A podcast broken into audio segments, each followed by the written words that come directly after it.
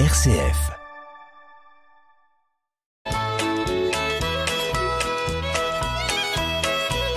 Bonjour à tous, bienvenue dans notre émission Le patrimoine en question. Bonjour Marie-Laure Aucourt. Bonjour Hubert. Eh bien Marie-Laure, dans cette émission du patrimoine en question, aujourd'hui nous avons une question qui nous amène tellement elle nécessite de développement à la diviser en épisodes. Donc on va avoir une saison avec quatre épisodes. Le premier épisode sera aujourd'hui et la saison, si je puis dire, pour faire un parallèle avec ce qu'on voit à la télévision, c'est une question extrêmement simple posée par un de nos auditeurs qui est celle-ci. Les assurances vie, les assurances d'essai, c'est deux choses dont on entend parler. Pouvez-vous m'expliquer les différences de ces types d'assurances? Alors, euh, bien évidemment, on va expliquer la différence entre une assurance d'essai et une assurance vie. Et pour que vous ne soyez pas perdus, chers auditeurs, on va vous donner rendez-vous donc pour les quatre épisodes. Le premier sera le lundi 6 novembre à 11h45 et à 19h45 pour euh, une réédition. Et euh, une troisième, un troisième passage, ça sera le 11 novembre. Et après, le deuxième épisode, ça sera le 13 novembre, aux mêmes heures, le 20 novembre et le 27 novembre. Donc nous voilà euh, dotés de quatre émissions consacrées aux assurances d'essai et aux assurances vie. Pensez qu'on va faire une série euh, aussi en poupe que sur Netflix? Alors peut-être, peut-être parce que peut-être Netflix un jour, mais je vous assure qu'on a déjà les podcasts.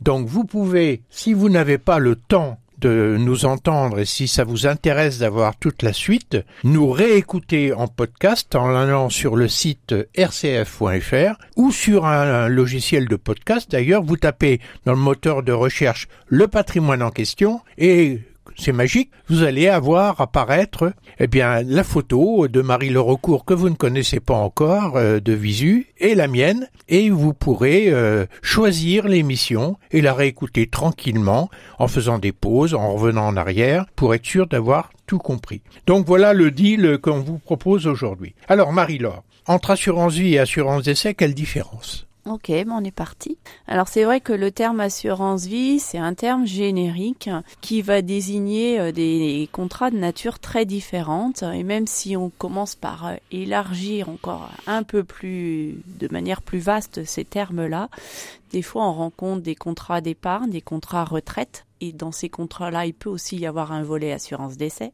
On va aussi trouver des contrats santé, prévoyance, et il peut y avoir un capital d'essai. Donc ça recoupe la notion d'assurance d'essai. Et puis on a la famille euh, des assurances d'essai et des assurances euh, vie. Euh, donc là ils ont euh, pour euh, caractéristique commune d'être souscrits sur la tête d'un assuré dont le décès ou la survie euh, au cours du contrat va euh, distinguer l'opération. Alors Marie-Laure, euh, j'entends tout cela, ouais. mais déjà je trouve que c'est compliqué. Déjà, mais bon. oui, il faut rappeler Alors, déjà les grandes Voilà, il faut, il faut faire peut-être un peu de, de, de vocabulaire. D'abord, euh, assurance, tout le monde voit de quoi il s'agit. Mmh. En général, on donne de l'argent régulièrement à, à un assureur ouais, qui, qui va euh, vous garantir un risque. Mm. Hein, c'est bien ça. Donc soit un risque de décès, et on va parler d'assurance décès, c'est ce ouais, qu'on va développer. mais là on l'appelle assurance vie. Alors déjà mm. ça c'est mal parti bah, c'est parce que c'est dans la confusion euh,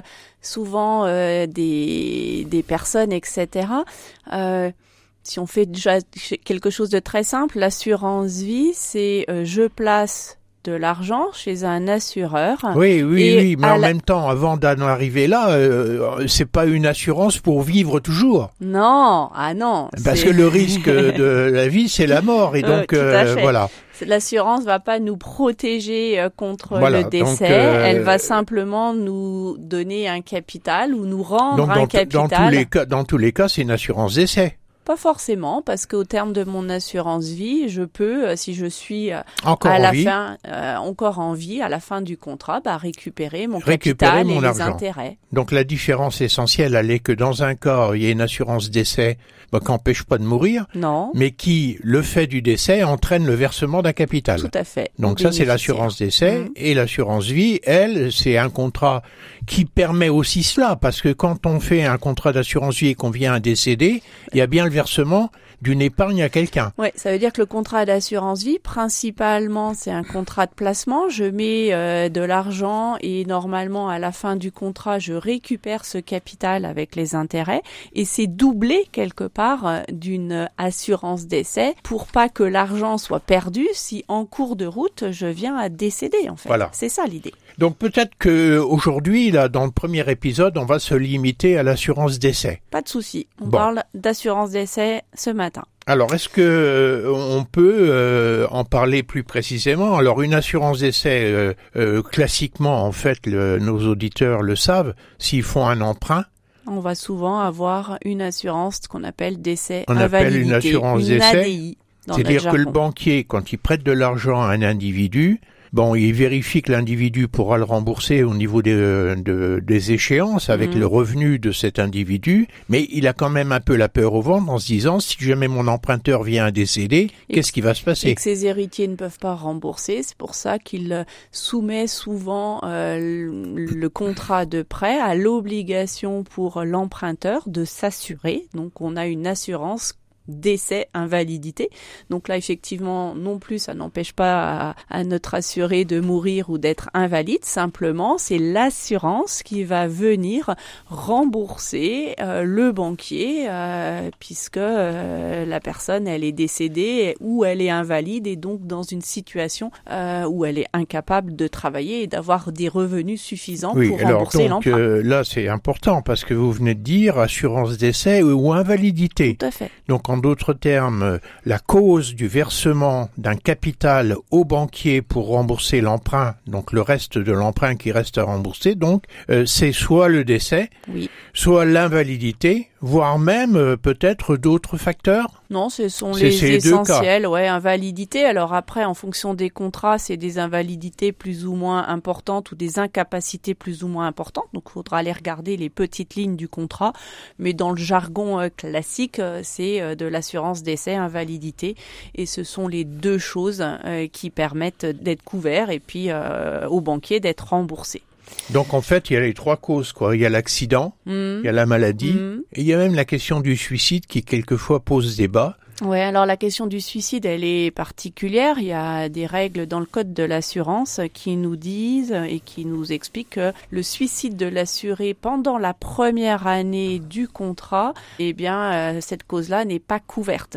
Ça veut dire j'emprunte aujourd'hui, euh, je souscris une assurance décès invalidité et dans moins d'un an, euh, bah, j'ai mis fin à ma vie, je me suis suicidé. Là, l'assurance ne fonctionnera pas. Il y a une seule exception, c'est quand euh, l'assurance et le prêt concernaient l'achat de la maison principale d'habitation jusqu'à un plafond de 120 000 euros. D'accord. Voilà, mais c'est très spécifique euh, sur euh, bah, les causes du décès, ce qui explique que pour déboucler euh, une assurance décès, on est souvent obligé de donner à l'assureur un, un certain nombre d'éléments pour transmettre la cause du décès. Alors moi j'entends dans cette question d'assurance d'essai le fait que c'est un contrat qui fait que on va payer régulièrement ce qu'on appelle des primes Mhm.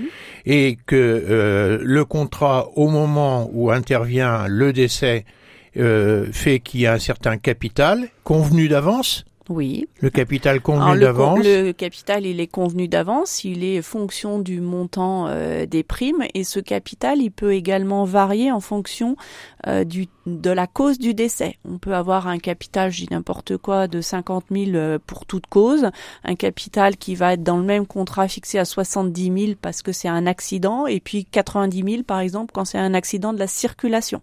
Oui. On peut avoir des variables sur le montant du capital en fonction de la cause euh, du décès. Donc le principe, l'assureur est en face de moi, je suis moi un futur euh, assuré, je dis voilà, je voudrais en cas de décès garantir 100 000 euros au bénéfice de quelqu'un. Il faut que je désigne un bénéficiaire. Oui, en général, c'est mieux. Alors, soit c'est couplé avec un prêt et le bénéficiaire, ce sera le banquier, soit c'est un contrat de prévoyance quelque part et vous voulez euh, protéger vos proches en leur euh, permettant d'avoir un capital pour faire face à des droits de succession, à bah, leur vie tout simplement. Et donc là, le montant de la prime va être calculé en fonction euh, de votre âge, de votre état de santé, d'un certain nombre de facteurs en fait, les assurances euh, ont des tables, ce qu'on appelle les tables de mortalité, euh, et, le montant de la prime va être fonction bah, de l'âge, de votre mode de vie, fumeur, non fumeur, de votre état de santé, etc. Donc c'est essentiellement de statistiques. Oui. Je veux garantir un certain montant à mon décès en fonction de mon âge, de mon état de santé, etc. Et euh, euh, les primes vont être euh, fixées d'avance. Et quand elles vont être fixées d'avance, ça va être la prime de cette année, avec des revalorisations au fil du temps. Ah ouais, tous les ans vous allez vieillir. Tous les ans, le risque de décès est de plus en plus important et donc tous les ans le montant de la prime sur ces assurances décès prévoyance va augmenter. Alors il y a quand même un cas. Quand je fais un emprunt, le banquier me dit il faut faire une assurance d'essai. Ok, je fais une assurance d'essai. Au départ, le capital à garantir, c'est la totalité de l'emprunt puisque j'ai rien remboursé. Mais au bout d'un certain nombre d'années, le montant du capital à rembourser diminue Pourtant, l'assurance d'essai, il me semble que c'est toujours le même tarif. C'est toujours le même montant, mais quelque part, c'est mutualisé, c'est calculé en une seule fois et vous avez effectivement une, un montant d'assurance d'essai invalidité qui reste la même sur toute la durée euh, de l'emprunt. Donc, il y a des matheux euh, qui font des calculs pour permettre d'avoir, euh, pour la compagnie d'assurance, la garantie que tout est couvert et mutualisé. Tout à fait. Parce qu'il y a bien un système de mutualisation dans cette histoire-là. Je peux arrêter une assurance d'essai Oui, sauf si euh, le banquier vous avait obligé pour vous octroyer un prêt à prendre une assurance d'essai invalidité. Donc là, si vous arrêtez cette euh, assurance d'essai invalidité, bah, vous allez faire tomber le prêt et devoir le rembourser. Si c'est un contrat de prévoyance assurance d'essai euh, qui n'est pas couplé à un emprunt, là vous pourrez l'arrêter à tout moment. Simplement, les primes qui auront été versées sont perdues. En fait, l'assurance d'essai c'est quelque chose à fond perdu. Eh bien voilà une explication claire de ce qu'est l'assurance d'essai. On va vous donner rendez-vous, chers auditeurs, au deuxième épisode et on parlera bien évidemment de quelque chose d'important. C'est la fiscalité du capital versé en cas d'assurance d'essai. Ok. À très bientôt, la semaine prochaine. À la semaine prochaine. à tous.